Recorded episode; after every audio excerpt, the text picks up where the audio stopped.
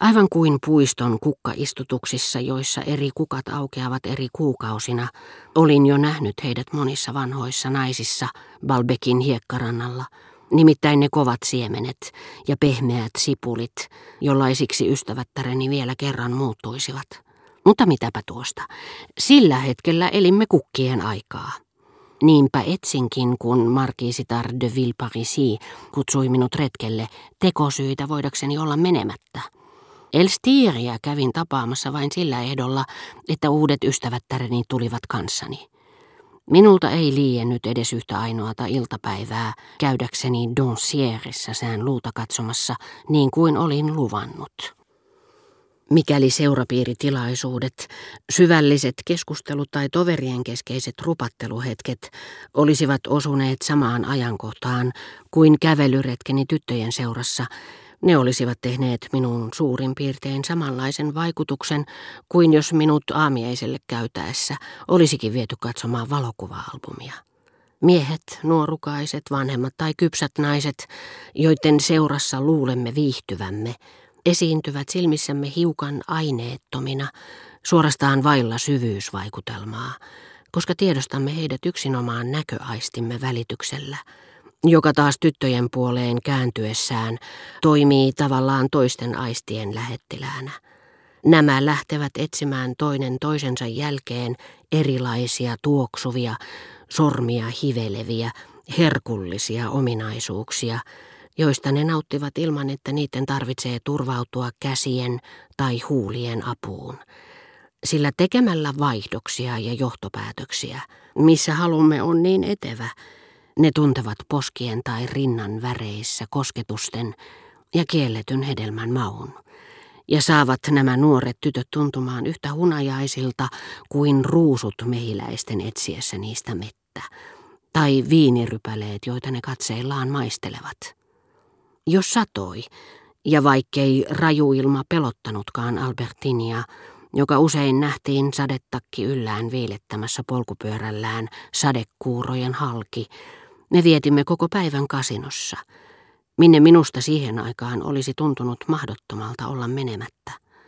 Halveksin syvästi Dambrössakin neitosia, jotka eivät koskaan olleet astuneet sinne jalallaan. Ja autoin parhaani mukaan ystävättäriäni kiusaamaan tanssinopettajaa.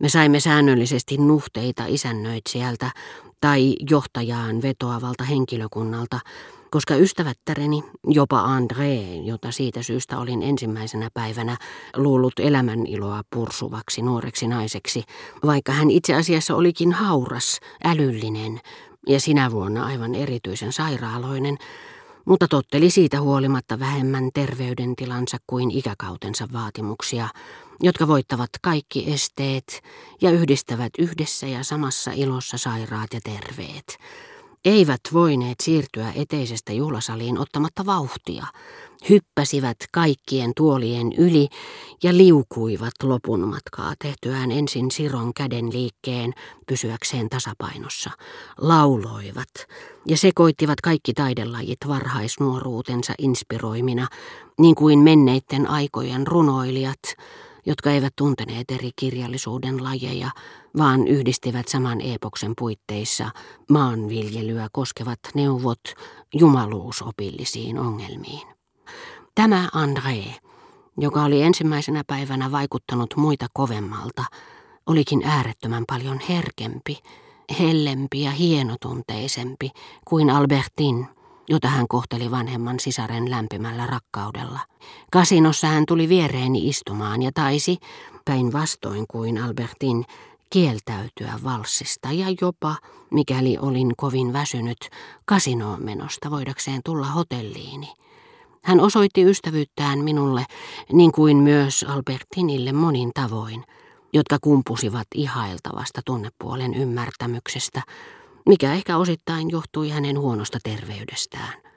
Hän osasi aina vähätellä iloisella hymyllä Albertinin lapsellisuutta, kun tämä naivin mutkattomasti tunnusti vastustamattoman halunsa osallistua tarjolla oleviin huvituksiin sen sijaan, että olisi päättäväisesti jäänyt pitämään minulle seuraa.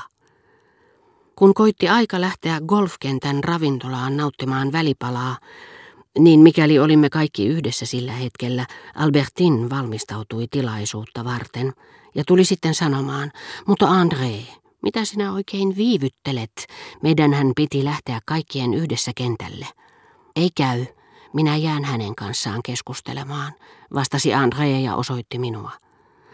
Mutta rouva Durieux kutsui sinutkin, huudahti Albertin, ikään kuin Andreen aikomus jäädä minun seuraani johtuisi vain siitä, ettei hän tiennyt mitään koko kutsusta.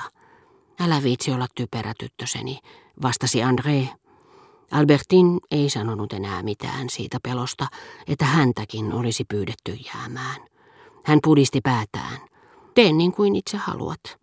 Hän sanoi niin kuin sanotaan sairaalle, joka ehdoin tahdoin antaa tilansa huonontua. Minä ainakin livistän, sillä sinun kellosi on luultavasti jäljessä. Ja hän otti jalat alleen. Hän on viehättävä, mutta uskomaton, totesi André ja katseli ystävättärensä menoa anteeksi antavasti ja samalla nuhtelevasti hymyillen. Huvittelun halussaan Albertin muistutti ehkä jonkin verran alkuaikojen Gilberteä, mikä johtui siitä, että tietyssä mielessä rakastamamme naiset muistuttavat toisiaan. Mutta tämä samankaltaisuus on luonteeltaan kehittyvää, vaikka se johtuukin pysyväisestä temperamenttistamme, joka heidät valitsee syrjäyttäen kaikki ne, jotka eivät ole vastakohtiamme, eivätkä siis myöskään täydennä meitä, toisin sanoen ne, joita ei ole luotu tyydyttämään aistejamme ja samalla haavoittamaan sydäntämme. Nämä naiset ovat temperamenttimme seuraus ja tulos, tunneelämämme ylösalaisin käännetty kuva, negatiivi.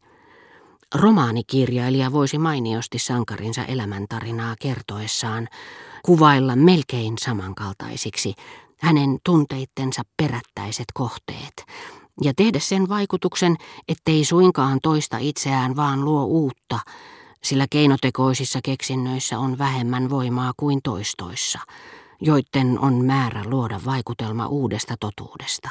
Sen lisäksi hänen pitäisi tuoda esille rakastajan luonteessa tietty taipumus muuttumiseen, joka korostuu sitä mukaan, kun tämä saapuu elämässään uusille alueille ja tuntemattomille leveysasteille – ja saattaa olla, että hän paljastaa yhden totuuden lisää, jos hän kuvaillessaan muiden henkilöittensä luonteita jättää kokonaan syrjään rakastetun naisen. Me tunnemme yhdentekevien ihmisten luonteet. Mutta kuinka voisimme tavoittaa sellaisen olennon luonteen, joka sulautuu elämäämme, jota kohta emme enää erota itsestämme, jonka vaikuttimista teemme huolekkaita, hätääntyneitä olettamuksia, joita yhä uudelleen ja uudelleen muuttelemme. Jättäen kauas taakseen järjen ja älyn rakastamamme naisen herättämä uteliaisuutemme, ohittaa kiireessään kyseisen naisen luonteen. Ja vaikka voisimmekin pysähtyä sen kohdalla, me emme sitä tekisi. Tuskallisen tutkimustyömme kohde on oleellisempi kuin luonteen erikoisuudet, samankaltaiset kuin ne pikkuiset orvaskeden hiukkaset, joiden erilaiset ryhmittymät takaavat ihon kukoistavan omaperäisyyden. Vaistomme röntgensäteet kulkevat niiden läpi, ja kuvat, jotka ne meille antavat, eivät suinkaan esitä yksityisiä kasvoja, vaan niiden luuston synkkää ja murheellista yleispätevyyttä.